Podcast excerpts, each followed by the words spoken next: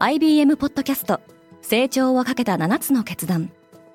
成長をかけた7つの決断とは今後3年間に世界を形作ると予想される7つのビジネストレンドについて IBM が何千ものクライアントとの対話に基づき提言をしたものです。このポッドキャストでは変化の激しい時代において企業が下すべき成長をかけた7つの決断について日本 IBM の7人の専門家と考えていきます。今お聞きのリスニングサービスにてぜひフォローボタンからフォローをお願いします。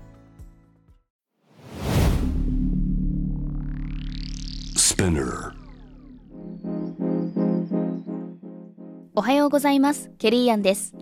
2月10日金曜日世界で今起きていること。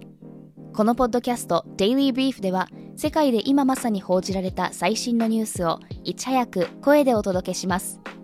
ただいまリスナーアンケートを実施中。詳細は概要欄に記載しています。デイリーブリーフリスナーの皆様からのご意見ご感想をお待ちしております。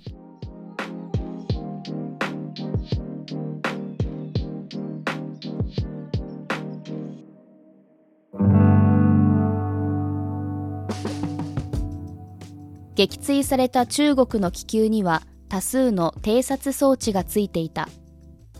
アメリカの国務省はアメリカ本土上空を横断した中国の気球に通信傍受が可能とみられるアンテナが搭載されていたと明らかにしました。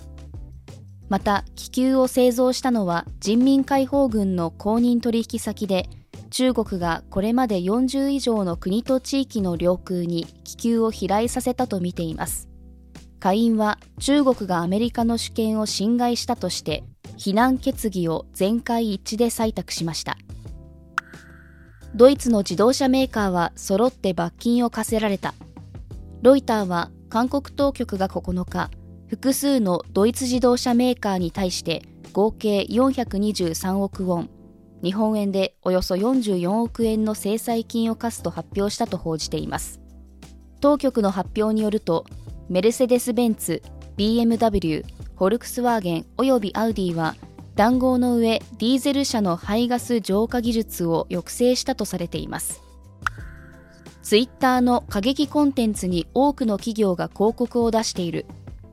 オンライン上のヘイトスピーチ対策に取り組む非営利団体によると反ワクチンや大統領選をめぐる陰謀論をツイートする10のアカウントにはアマゾンや NFL ウェンディーズなどの広告が表示されていました。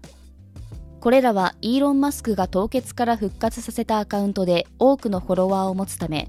広告収入は年間1900万ドルに上る可能性があるということです。スーパーボールの広告にも変化が起きている。今週末アメリカでは第57回スーパーボールが開催されます。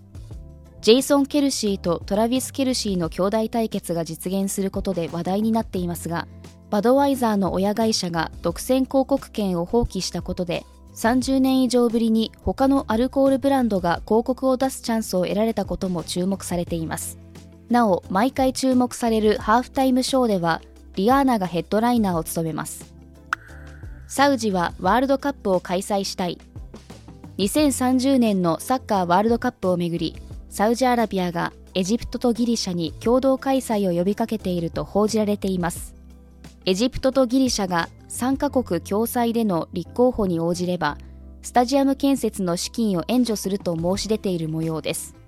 一方 FIFA 国際サッカー連盟は今年開催の女子ワールドカップでサウジ政府観光局とスポンサー契約を結ぶことを検討しています。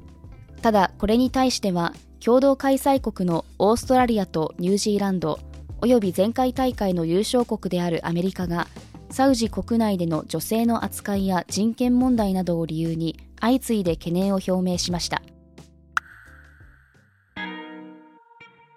今世界で起きているニュースをいち早く受け取りたい方は Daily Brief をぜひ Spotify、Apple Podcasts、Amazon Music などでフォローしてくださいね。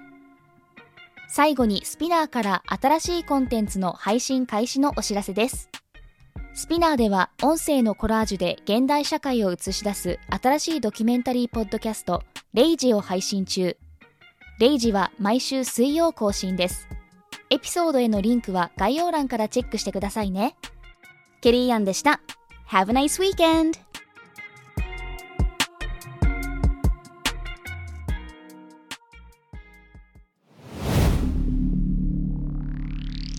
Spinner. レイジシーズン2モールじゃなくて広場を。これは違うと思ったら言わなきゃいけないし問題があることがある問題があるって言えるような社会じゃなきゃいけないはず。政治と宗教の話あんまりしない方がいいよみたいなこと言われるんですけど憲法21条の表現の自由ってすごく強い一番強い法律なんです。さまざまに取り組んで世論の広がりを作ること自体が議員を変えると効果を持つことは明らかだと思いますので。やった方がいいですし何かあれば全然